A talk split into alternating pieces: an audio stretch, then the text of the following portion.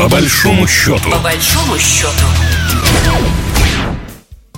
Здравствуйте, вы слушаете программу «По большому счету». Меня зовут Екатерина Шевцова, и в нашей программе мы обсуждаем самые важные экономические новости, которые касаются нашего союзного государства. В союзном государстве Беларуси и России появится совместный налоговый орган. Он будет контролировать взаимодействие структур двух стран. Об этом заявил не так давно госсекретарь союзного государства Дмитрий Мезенцев. И он подчеркнул, что это начало новой практики интеграционной работы в союзном государстве. У нас на связи Николай Маратович Межевич, доктор экономических наук, профессор кафедры европейских исследований исследований Санкт-Петербургского госуниверситета. Николай Маратович, здравствуйте.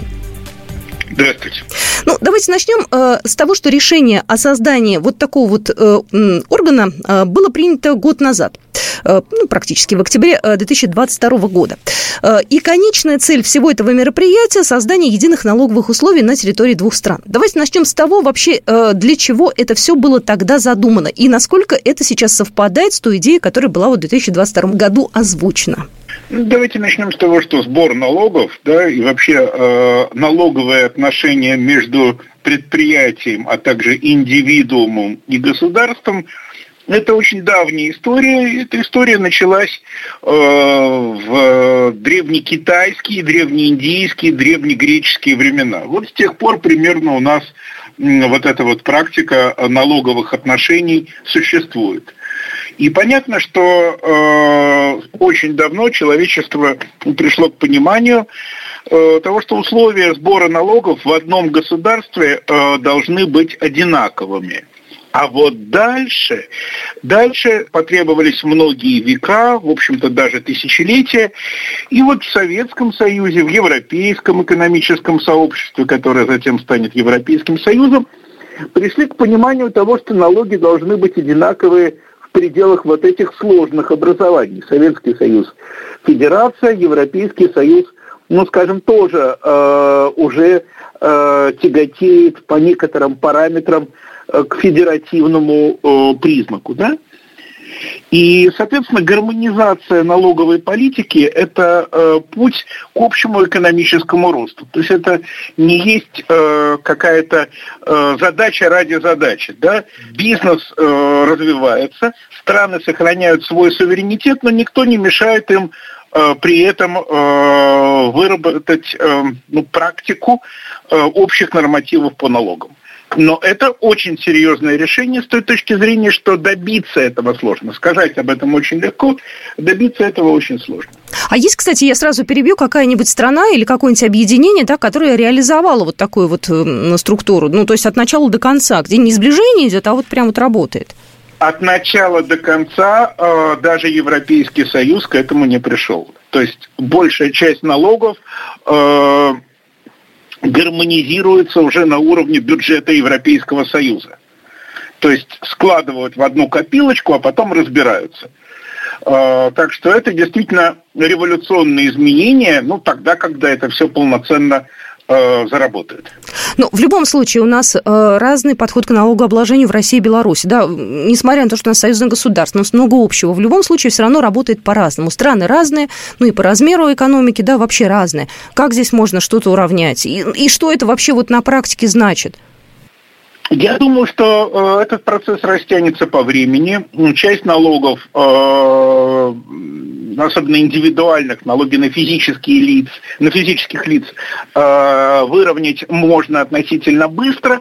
А вот налоги, связанные с экономической деятельностью, я думаю, что здесь потребуется существенно большее время. Э, но ведь и никто и не ставит задачи э, весь путь экономической, э, я бы сказал, даже не экономической, а правовой интеграции пройти там за какое-то короткое время. Тем более в таких внешних условиях, ну, собственно, каких мы все, мы все прекрасно понимаем. Ну, знаете, я посмотрела, тут э, действительно никакой даты э, не стоит. Единственное, что э, сформ... да, сформулировано конечной целью процесса должно стать создание единых налоговых условий на территории двух стран. Вот такая вот формулировка. Ну, вполне себе, наверное, конкретная. Вопрос только действительно, насколько это все реально сделать в каком-то коротком промежутке времени. Еще я посмотрела, что здесь опять же пишут. Наднациональный орган будет следить за устранением налоговых барьеров во взаимной торговле. Это возможно сделать? Да. Э, я бы сказал так, что эта задача даже приоритетная, потому что помимо налогов существует косвенные, помимо классических налогов, существуют косвенные способы и механизмы э, влияния на общую экономическую эффективность. То есть всевозможные акцизы, сборы, дополнительные платежи, рентные ставки и многое другое. Э, но я подчеркну, здесь главное начать движение по этому пути. Э, учитывая, что руководитель правительства в России сам в прошлом э, налоговик, да, то есть знает эти вопросы не в пересказе э, товарищей, да, а сугубо лично, я жду здесь э, больших и позитивных изменений. Ну, тем более, что вышеуказанный вами Михаил Мишустин, э, премьер, глава союзного правительства, как раз и поставил подпись под этим самым да, э, документом, да. да? А, вот интересно, а что такое формулировка, тоже, наверное, для наших слушателей такая нечасто встречаемая, наднациональный орган? Это что такое? Что за зверь такой?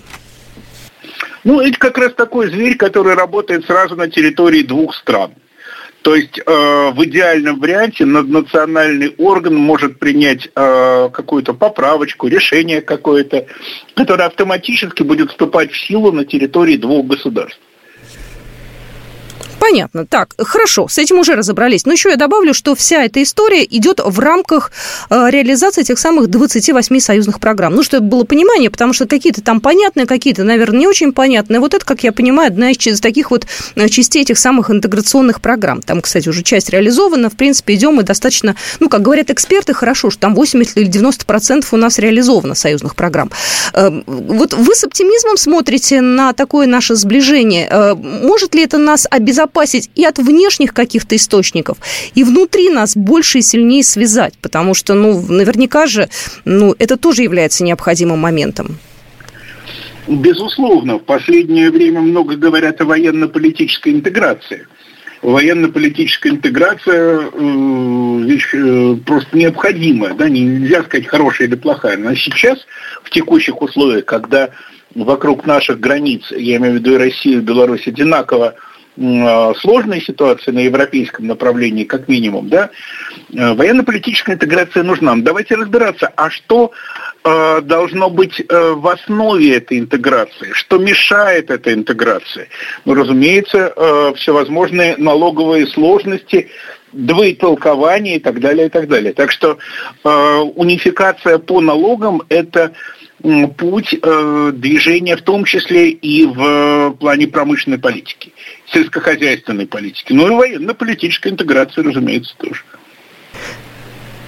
Знаете, не могу вас э, не спросить, я понимаю, что это не относится уже к этому национальному органу, так скажем, делу, но тем не менее, хотелось бы узнать, что вы думаете о новом э, главе Э, Бразилии. Там же теперь, э, Аргентина, вернее, там же теперь э, новый, собственно говоря, глава, да, зовут его Серхио Мас, вот, вернее, Миле, и, и, и, собственно говоря, его вектор развития вполне себе проамериканский, и он, как я понимаю, даже против вступления Аргентины в БРИКС был в свое время, да, и будет всячески этому противиться. Насколько вообще здесь нам стоит волноваться от того, что дальше будет, да, и я понимаю, что здесь с одной стороны стоит БРИКС, с другой стороны стоит какая-то такая антироссийская Э, риторика, да, и вот мы, союзное государство, тоже, в принципе, здесь э, присутствуем, тем более, что Беларусь очень активно хочет э, вступить в БРИКС, да, и, и всячески, значит, на это надеется, и нам это было бы крайне выгодно да. всем. всем да. да, абсолютно точно. Республика Беларусь э, проявляет очень большой интерес к этому формату,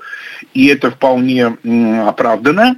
Но вот Аргентина в этом формате, ну, безусловно, не самое э, сильное звено, в Латинской Америке есть э, масса э, стран с качественно большими экономическими возможностями.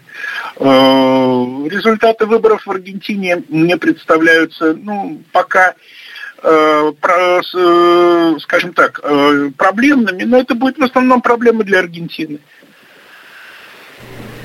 То есть нам не стоит обращать внимание, потому что ну, некоторые уже там Нет. начинают как-то, знаете, даже сравнивать танцы э, после выборов э, аргентинского лидера да, с нашими некими такими тоже политическими историческими ну, да, фактами. Некоторое, э, некоторое сходство с президентом Украины действующим прослеживается. Ну, давайте не будем торопиться.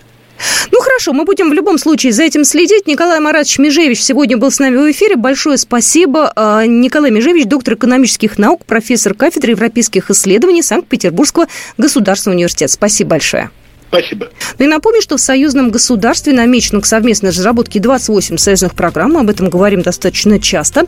И по словам главы Минэкономразвития э, Российской Федерации Максима Решетникова, 13 реализованы полностью. И вот э, к числу выполненного мы можем уже туда э, отнести программы из финансовой сферы. Их три. Они касаются гармонизации валютного законодательства и контроля, борьбы с отмыванием денег и финансированием терроризма. И также успешно завершена унификация бухгалтерского учета. Ну и также госсекретарь э, Союзного государства Дмитрий Минцев напомнил, что успешно заработал Международный центр управления рисками Таможенного комитета Союзного государства. Ну, это мы тоже уже в нашей программе обсуждали. Программа произведена по заказу телерадиовещательной организации Союзного государства. По большому счету. По большому счету.